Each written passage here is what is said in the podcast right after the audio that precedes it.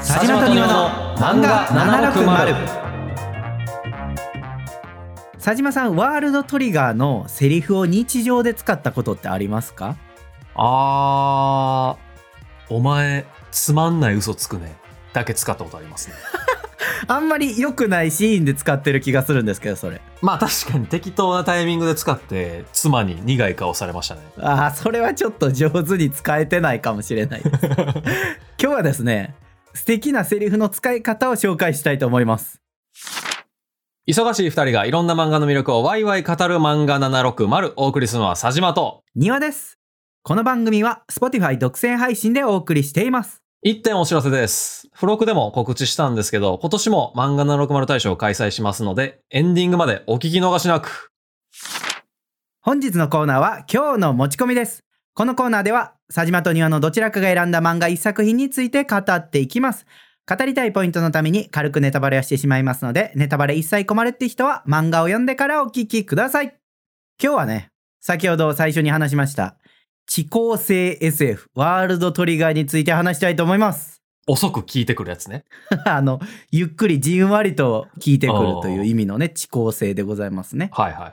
えー簡単にですね、さらっと作品紹介をさせてもらうと、うん。ネイバーと呼ばれる異次元からやってくる侵略者と地球を防衛するボーダーの戦いを描く SF バトル漫画でございます。はいはいはい。えーボーダーに所属する中学生三雲治がネイバーである久我悠馬と出会ったことから、えー物語が動き出すという内容ですね。治と悠馬が他の仲間と力を合わせながら、まあ、ネイバーと戦ったりボーダー内のランキングを駆け上がっていくお話ですと。最近ボーダー内のことばっかりやってる気しますけ どね。まああのストーリー的にねこうボーダー内のことをやって次外のことをやってってちょっとじゅんぐりじゅんぐりに回ってる感じですが結構あの、社内政治が結構難しいやつね。社内政治は一番序盤の話ですねはいはいはい。はいでですね今日お話ししたいのは題して「ワールドトリガーのセリフは現代社会に使うべきすぎる」です。ちょっとなんか文法が気になるな。うん多分そう言われると思いましたけうど、ん国語の先生って絶対バツつけるな、今の。まあ文法は置いておきましょう今はね。はいはいはいはい。あのこのワールドトリガーは例えば戦いにおける戦略性とか、うんあとはこう強くないオサムがこう頑張って駆け上がっていくところが作品の見どころだと思うんですけれどもうんうん。この作中に出てくるセリフがですねはい。この僕たちの生きている現代社会で使うべきすぎるのであ、バツ、バツ、バツ。使うべきすぎるのでぜひおすすめしたいですと。はいはいはい。でこれね皆さんの社会人生活をより充実させてくれるものだと思うのでぜひこれを聞いてあの実践してほしいなと思いますえ、今回はじゃあ社会人の方向けのエピソードってことなんですかそうですね今回はどちらかというと社会人向けの エピソードあになる学生はお呼びではない。いや学生は来たる社会人生活に備えてくだ さい、これ知ってたらええんやっていうこと、ね、そうそうそういうことですそういうことですなるほどね。あ、でも、ワールドトリガーってそもそも現代社会が舞台じゃないんですかまあ現代社会が舞台っぽいですけどまあちょっ、と特殊じゃないですか、そのねネイバーという敵がいたりとかうんまあまあまあまあまだから完全に僕らと一緒っていうわけではないんであ。はいはいはい。戦うものが違うわけじゃないですかネイバーと戦ってますけどボーダーたちはね、うん。僕たちは何かこう現代社会のなんていうかしがらみと戦ってるわけです よいや、ネイバーみたいなもん でしょ。違う違うややこしいから はでそもそもねこの「ワールドトリガー」ですよ、あのああ素敵なセリフが盛りだくさんじゃないですか読んだ人はご存知でしょうけど、いうん。例えばルールってのは世界を回すためにあるお前を守るためじゃないっていうセリフご存知ですねはいはいはいはいはい。えーこれはあのユーマのお父さんのセリフですうん。まあ、これ何が言いたいかというと、まあ、ルールを守らない相手もいるしあとはうんまあいざという時はルールじゃなくて自分の力で自分の身を守るしかないよっていうまあことですね。まあ、ちょっと、アメリカ寄りな話の気はします け出どね、た出た。最悪自分で守るしかないみたいな。まさじまさんなりのアメリカンの理論ね。あでもアメリカの法律って結構そういうとこ多い気しますけど、ああなるほどね。はいはい。リブフリーオアダイって言うから。 そうなの。そう自由に生きるか死かって言うから。えー、それはちょっと意味合い違う気がしますけど。うんいや、でもなんかそれであんまり規制作りたがらないみたいなのはあるみたいですよ。あー州によってはなるほどね。まあ、みたいな親父のセリフがあったりとか、はいはい。えーあとは、さすが俺の相棒だとかですね。はいはいはい。え、これ覚えてます これ文脈ないとだいぶ伝わりづらい気しますけど。 まあちょっとね、これ言い過ぎるとネタバレしちゃうんでちょっとぼやかして言いますけど、えーユーマの相棒が、まあ、身を挺して修とかを守ったことに対して、ユーマが言うセリフで、うん、うん。まあ、自分の相棒を称えてるセリフというかねはいはいはいはいはこのシーンめちゃくちゃ泣けますからい。泣きました庭さあん。僕これ泣きましたねあ、泣いたんや。僕は泣いてないけどなるみほどたいな言い方ですあ、いやいや、ほんまになんか泣けるって言ってるけど、ほんまに泣いたんかと思って、ちょ っとそこは正しとこうと思って。 なんで 信じてくれないんですいや、なんか庭さんあんま、フィクション作品で泣かなそういやから。やそんなことはめちゃくちゃ泣けますからなんか真顔で笑たって打つよそうんなな人でこしょ。とない。今いいよ。ちょっと話戻りまして。はいはいはい。オッケーオッケーオッケー。えーとですね。で、ここから、その実際にね、皆さんの社会人生活で使うべきセリフを紹介したいと思うんです。はいはいはいはまず一つ目。いはい。うん。はぁ市街地 C? ざけんなクソマップじゃねえか。おとなしく A か B にしとけよです。もう多分なんかあの、単語は違うけど、似たようなこと言ってる人いっぱいおる気するけどな、現代社会で。ちょっと説明ちゃんと聞いてください。 えー、ちょっと、うん。聞きましょう、じゃ文句ありそう。あ。でこれはボーダーって基本3人か4人の、まあ、1つのグループでこう戦うみたいな仕組みになっているじゃないですか。うんうんうんで。その中の、えー、諏訪隊っていう隊の、えー隊長である諏訪さんのセリフですと。あの、タバコ吸ってる人ね。あそうそうそうそう金髪でタバコを吸ってる人なんですけど、えー、おさむとユーマたちの、えー、玉駒第二と,、えー、とそれから諏訪隊でもう一つ荒船隊っていう、えー、と3つの隊がそのボーダー内での、えーランク戦、まあ、競い合うトレーニングみたいなやつではいはいはい。やるときに言ったセリフですと。ああでさっき言った市街地 C っていうのがそのランク戦で使われる模擬戦のステージの一つなんですよね。うんうんうん。で市街地 C は坂道と高低差のあるマップで、えースナイパー有利のマップですとはいはいはい。高所から撃ち下ろせるからね。そうそう近接で戦う人たちよりはこう高いところを取ってスナイパーが狙う方が有利のマップになってますとうん、そうでしたね。うんうん。で荒船隊が全員スナイパーでスナイパー主体の隊なんですよねうんうんうん。で、えー諏訪隊が実はスナイパーがいないわけですねはいはいはい。なんでこの市街地 C を選ばれるとすごい不利になるとうん、近接主体やから、荒船隊と会う、勝ち合うとより良くないってことですよね。そうそうこのマップにおいて。うんうんで玉駒第にも、えっと1人スナイパーがいるのでうんうん。基本的には諏訪隊が一番不利になるんじゃないかという。はいはいはい。という時に、えー諏訪隊長が言い放ったセリフなんですよ。ああ。ふざけんなとクソみたいなマップ選ぶんじゃねえと。いやー、このセリフでもさ、 はいまあ、なんか、エイペックスとかでよく聞くんやけど な。あの、オンラインゲームね、人気の。そう、エイペックスレジェンズね。まあ多分社会人のな方でもやってる人多いと思いますけど。はいはいはい。はあ、ストームポイントかよ、みた いな。よく聞くわけじゃないですか。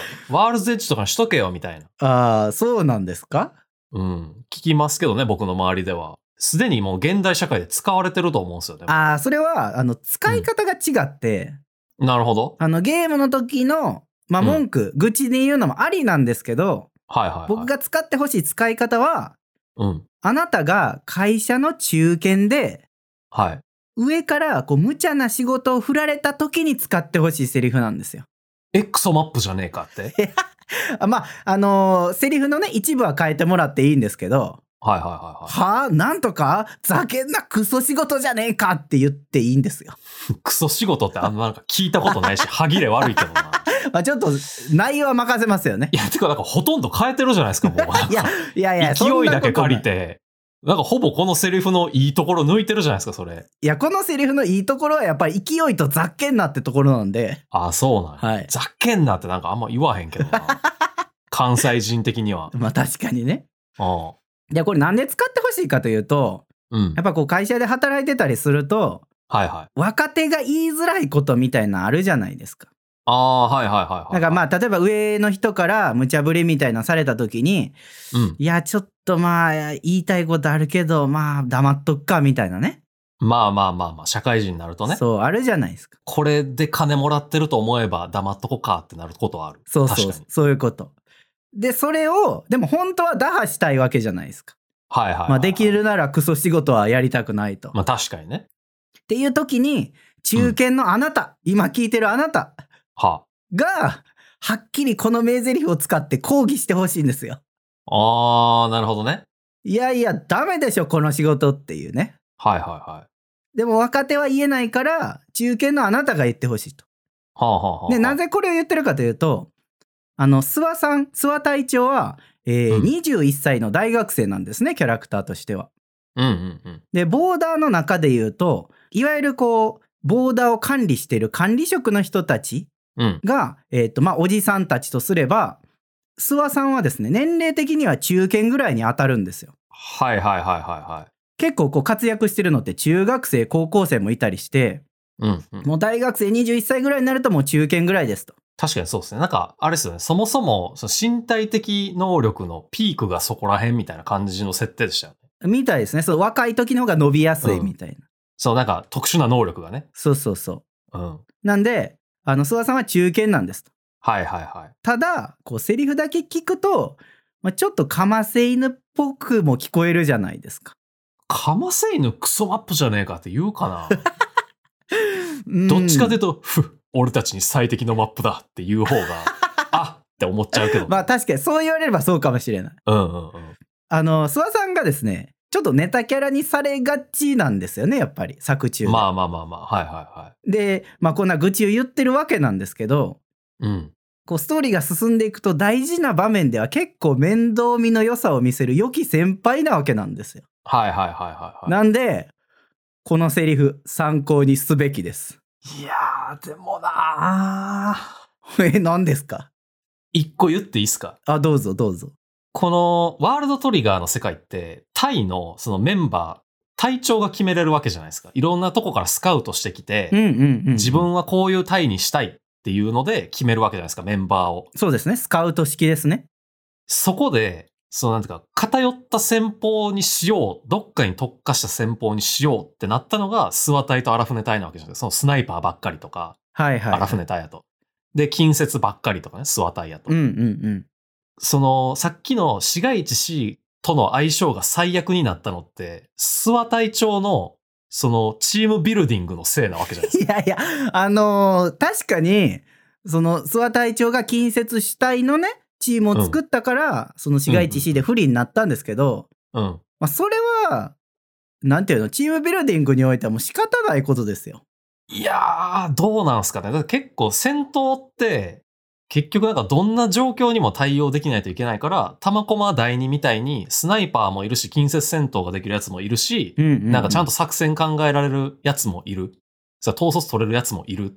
とかっていう状態が、隊としてはどの状況にも対応できるわけですよね。はいはいはい。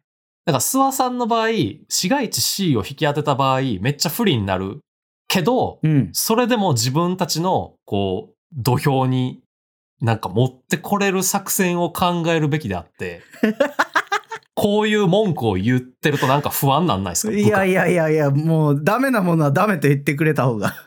なんかああ、もう今回死んだ、みたいな感じなんですかいやいや、死んだとは言ってないです。クソじゃねえかってこう発散してるというかね。ああ、なるほど。その後にちゃんとこう、せ作戦を説明してくれたらいいってことですかそうそう。なんだかんだちゃんとやっぱ諏訪隊戦ってますから。まあ確かにねう。ん。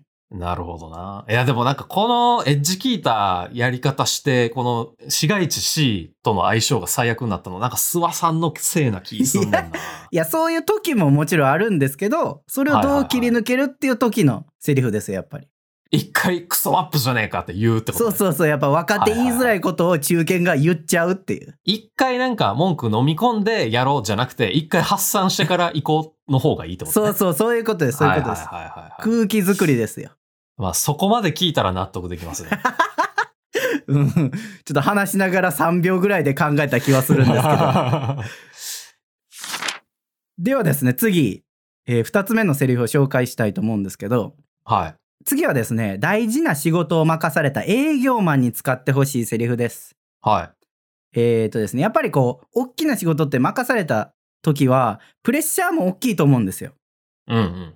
ああ、この仕事大丈夫かなみたいなのあると思うんですけど、やっぱそういうね、自分を奮い立たせる必要もある時が来ますと。まあはいはということで、一つセリフを紹介したいと思うんですけど、いはい。うん。いや、金集めは私の仕事ですから、言ってもらえれば必要なだけ引っ張ってきますよ。ですね。これ自分の首絞めてるだけやと思うんやけどな、 マジで。えーこのセリフはですね、えーボーダーの外務、うん営業部長の唐沢さんのセリフです。いや、そう、唐沢さんが言ってるところは、めちゃめちゃかっこいいなと思ったんですけど、はいはいはい。使えないでしょ、これ。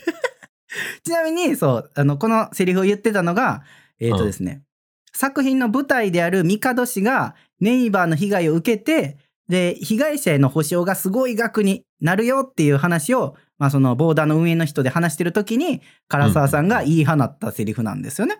うんうんうんうん。いや、すごいお金必要になるけどな、みたいな時に、いやいや、言ってもらえば、いくらでも持ってくるんで大丈夫っすよっていうね。 え、これでも、この状況こそ、はあ、クソ仕事じゃねえか、じゃない ですか。いやいやいや、上の人から、ああ、お金がめっちゃ必要なんだよねって言われた時、はあ、クソ仕事じゃねえか、じゃないですか。いや、これは、まさもにうこここそ。うこれは大事な仕事を任された営業マンには、このセリフを使ってほしい、やっぱり。ん。え、その、クソ仕事じゃねえかっていう時と、いや、これ自分の仕事なんで、言ってもらえれば全然やりますよっていうところのなんか差は何なんですかどう使い分ければいいんですかああ、これはですね、さっきね、その運営の人たちで打ち合わせしてる時に、このセリフを唐沢さんが言ったって言ったじゃないですか。うんうん。この時の打ち合わせ、ほぼ偉い人しかいないから、ちょっとあんまり尖ること言うと良くない。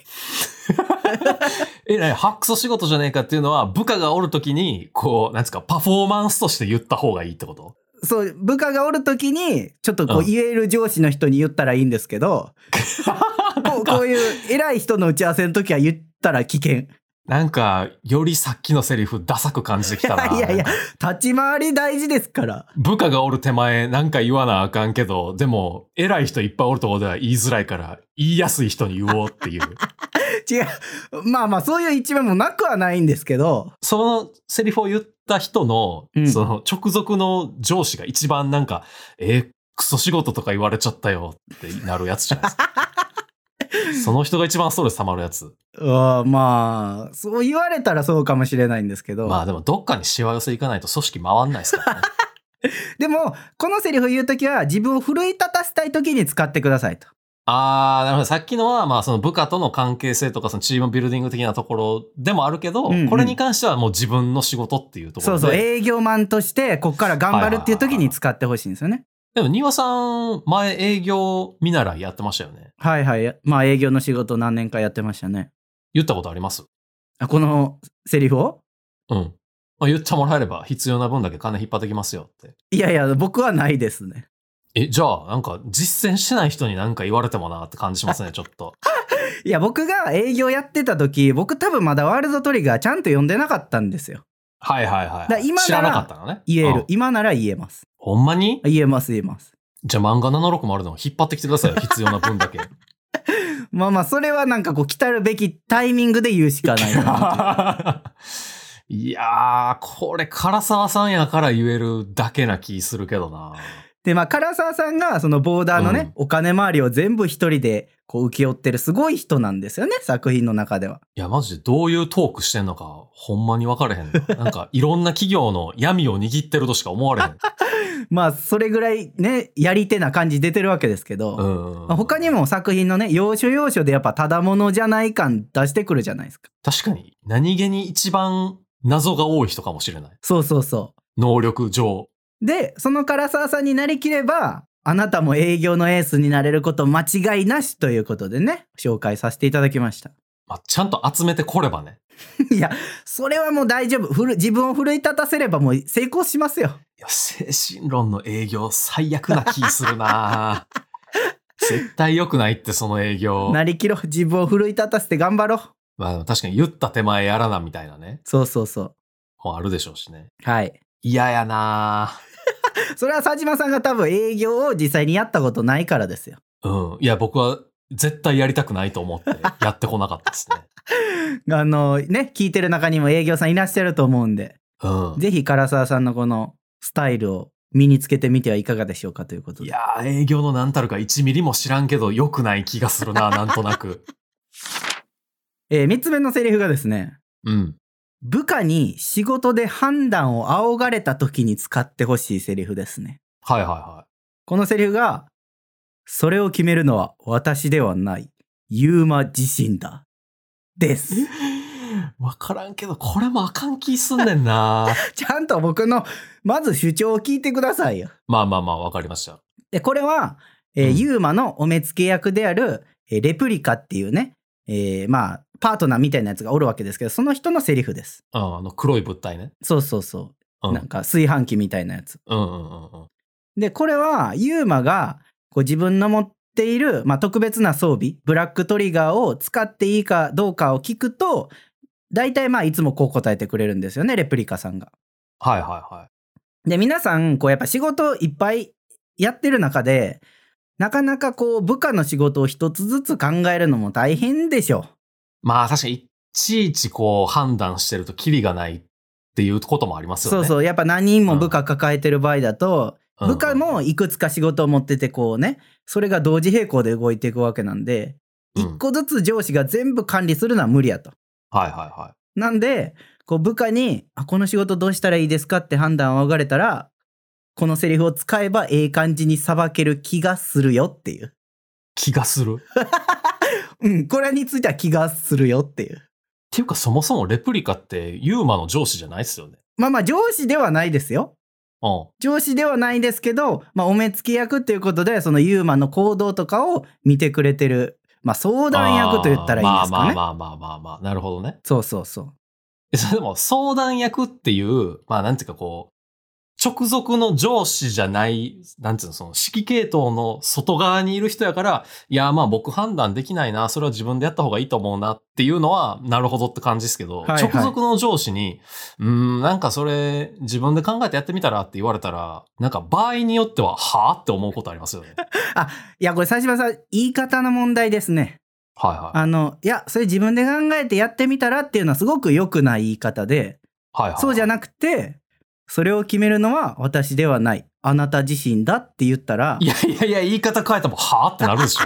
そんなことないですよ。かっこよく言われても、は あ、結局お前がし考えたないだけやんけって思うでしょ。いや、そうかなうん。文脈からそうじゃないですか、だって。でもやっぱりこう実際に仕事してると、うん、まあ、せっかくだったら自分のやりたいことというか自分のアイディアとかをこううまく活かしたいじゃないですか。まあね。そういう時にあのー部下のこう自主性というかアイディアを大切にしてくれる上司ってめっちゃ素敵やと思うんですよ。まあでも確かにこのセリフに関しては、なんか本当使うタイミングによっては、あ、自分に裁量を与えられたって思うこともあるやろうし、はあ、クソ上司じゃねえかってなることもあ りますよね。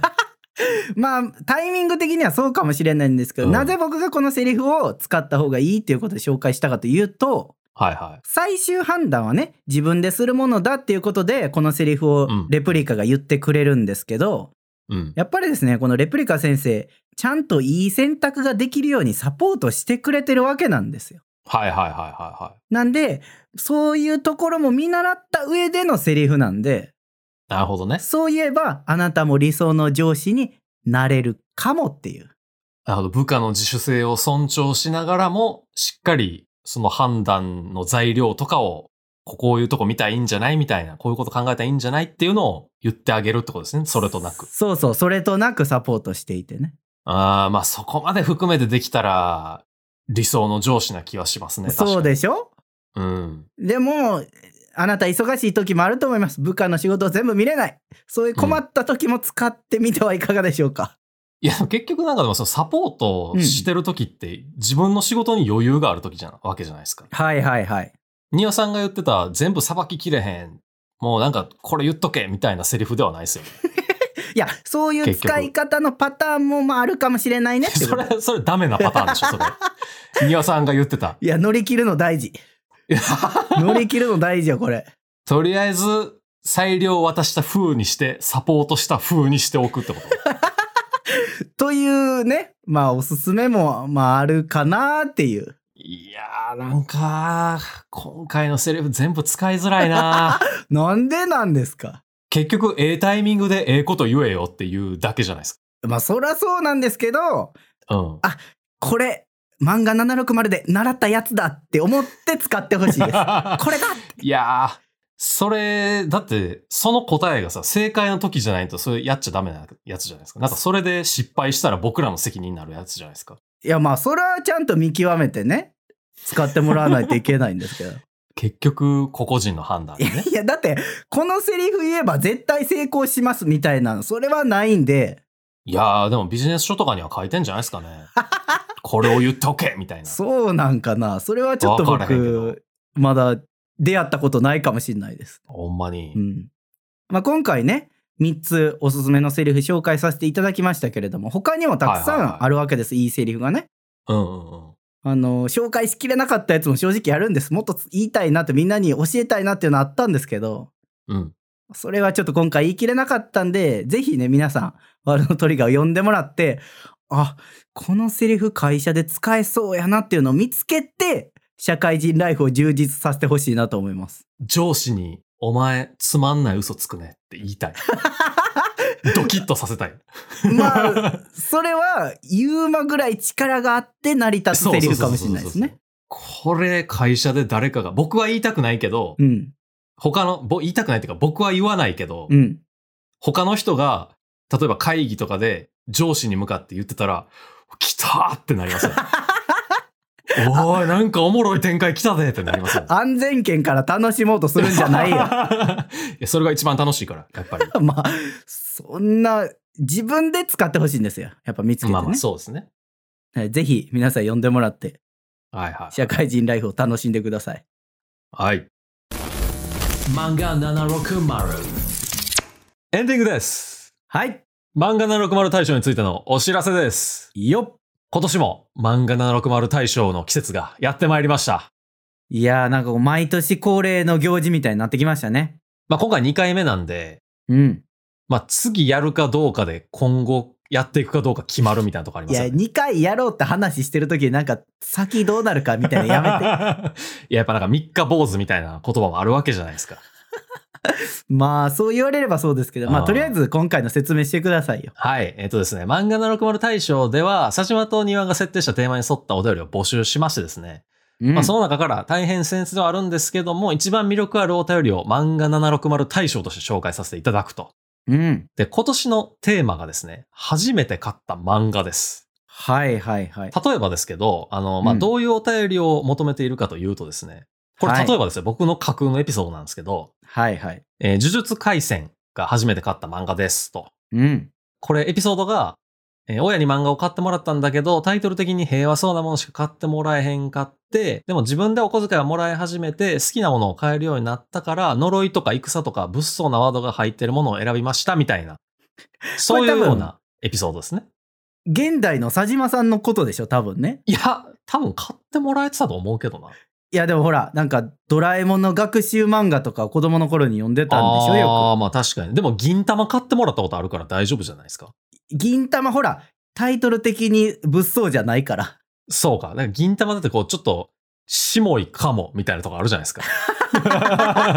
それでまあ狙ってるタイトルなわけですですよね、まあまああれそは。れ言われればそうですけどそそれにどこまで親御さんがこう、センシティブに感じれるかは分かんないですよ確かにそこで、いや、ちょっとって言い出したら、なんか親も、あ、親もそういうこと考えてんねんな、みたいな感じになりますもんね。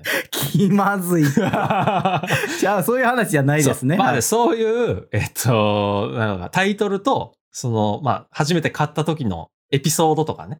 うん、思い出とかねそうそう、思い出とか。全然、あの、買う前の話でもいいですし、実際買ってみたらこうでしたみたいな話でもいいですし、うんうんうんなんかそういうところでね、あの、どんな内容でも OK なので、まあ、タイトルだけじゃなくて、そのエピソードも交えてお便りをお送りいただければと思っておりますと。はいで、お便りはいつも通りですね、漫画760の公式ページ、もしくは、えー、さじま .niwa.gmail.com のメールアドレスまでお送りいただければと思っております。うんで、もちろんこれね、あの、作品の新しい古いとかは全く気にしてないので、皆さんの思いの丈をお送りください。まあ絶対ちょっと昔のになりますよねまあ人によってはそうですよね。若い方だとね、あのー最近のやつも全然あり得るかと思うんですけど。まあ若い方って小学生でもうん。うん、まあ、小学生とかやったら2、3年前とかの漫画になるのか。うん、やし、まあ、人によっては、その家族がめちゃめちゃ漫画を買ってて、そういや自分で買ったことないかもみたいな人も。あー大人になってから初めて買そうそっうたそうそ人うそもう。ね、っ確かてにいいるかうもしれな方い。もいるかもしれないので、もうそこは本当ね、あの、そういうところを交えてお送りいただければと思っております。はい。ちょっとこれお便りの締め切りが一応10月の23日日曜日までにしたいなと思っておりまして、うんうんうん。っていうのも、あの、これのですね、漫画の60大賞の発表が10月29日土曜日うん。の19時、夜7時ですね。から、あの、生配信で行いたいなと思っているので、まあ、それの1週間ぐらい前までにいただけると嬉しいなってところですね。はい。来ました。生配信。 そう。で、これが、まあ、大変なわけなんですけども、準備とかが。はい。あの、佐島と庭のね、YouTube チャンネル760スタジオで配信する予定ですので、事前にチャンネル登録とかをしておいていただけると助かりますと。お願いします。はい。で、この番組内で、まあ、お便りの一部だけこう抜粋して紹介する可能性も全然あるん、ありますし、まあ、これが例えば、ポッドキャストになるかもしれないし、ノートとかね、あのテキスト媒体で紹介する可能性もあるので、そのあたりご了承いただければと思っております。はい。もう毎度ね、あの、皆さんからのお便り、非常にユニークなものたくさんいただいていて、そうそうそう。今回もめちゃくちゃ楽しみにしております。うん。で、あの、漫画760大賞に選ばれた方には、まあ、ちょっとした商品といいますか。プレゼントね。そう、プレゼントも予定しておりまして、今年は僕が選ぶっていうことになっているので、はい。佐島さんが選ぶ。まあちょっとね、前ブルーレイどうこうとか言ったんですけど、付録の方では。うん。まあ今日の庭さんの話を聞いて、モチベーションを上げる100の名言みたいなね、なんかそういう本でもいいのか なと。いや、ごめんなさい。あの、うんお便り減りそうよ、そ れ。なんでですかだってそれ買う人はいるわけですよね、だってい。や、買う人はいるけど、なんかこの漫画760大賞のお便りを送ってモチベーションが上がる本はちょっといいと思う。え、また庭さんケチつけてるそういう本に対して。じゃじゃその本自体はいいんですけど、はいはいはい。それはさ、買うやん。そうね、必要な人は買ってます よね。で僕らのさ、今この話を聞いた中で、よし、その本を買おうとはならないから、欲しいってならないからさ。まあ、確かにな。必要な人は持ってるし、必要じゃない人はいらないと思ってるわけですもんね。まあそうなんで、ちょっと佐島さんね、あの、実際にプレゼントを送るまでちゃんと考えておいてください。いやちゃんと考えましたけどね。なんかいや、絶対、今日の話聞いてパッと思いついたから言っただけでし ょ。はい、じゃあ僕もちゃんと考えるんで、皆さんもちゃんとお便り送ってください。はい、お願いしますお。願いします。あともう一個お知らせなんですけれども、今までも言ってる通り、10月1日土曜日、下北沢のボーナストラックっていう場所で、えー開催されるポッドキャスターによるマーケットイベント、ポッドキャストウィークエンドオータム22に、えー漫画760がブース出展、えーグッズ販売しますので、そちらも皆さんお忘れなく来てくださいということでお願いします。この場で、はがきてほしいですね。お便り。 あ、はがきでお便りが欲しい。お便り欲しい。ああ、まあ、それはあの、すごくそういう手間を惜しまず、はがきに書いてきてくださる方は、 ぜひ、私たちに手渡しでいただければとても嬉しいです。そう、僕らが紹介するときに、あの、ペラってこう、紙の音鳴る感じで、いきたわいかですりね。ました。いつもはいフェイクの音入れてるか らさ。フェイクって言わないで。フェイク番組の感想を語ってほしい漫画のリクエストはツイートお便りで受け付けています。ツイートの場合は、ハッシュタグ漫画760、お便りは公式ページから、もしくはメールで送れるので、番組概要欄をご確認ください。お便り採用者の中から抽選で漫画760ステッカーとしおりをプレゼントしています。ぜひお送りください。漫画760は Spotify 独占配信で毎週水曜18時頃に更新しています。漫画760を面白いと思ってくれた方は番組のフォロー、高評価をお願いします。番組の通知設定もオンにしてもらえるとエピソード配信時に通知が受け取れるようになります。ではまた来週。バイバイ。バイバイ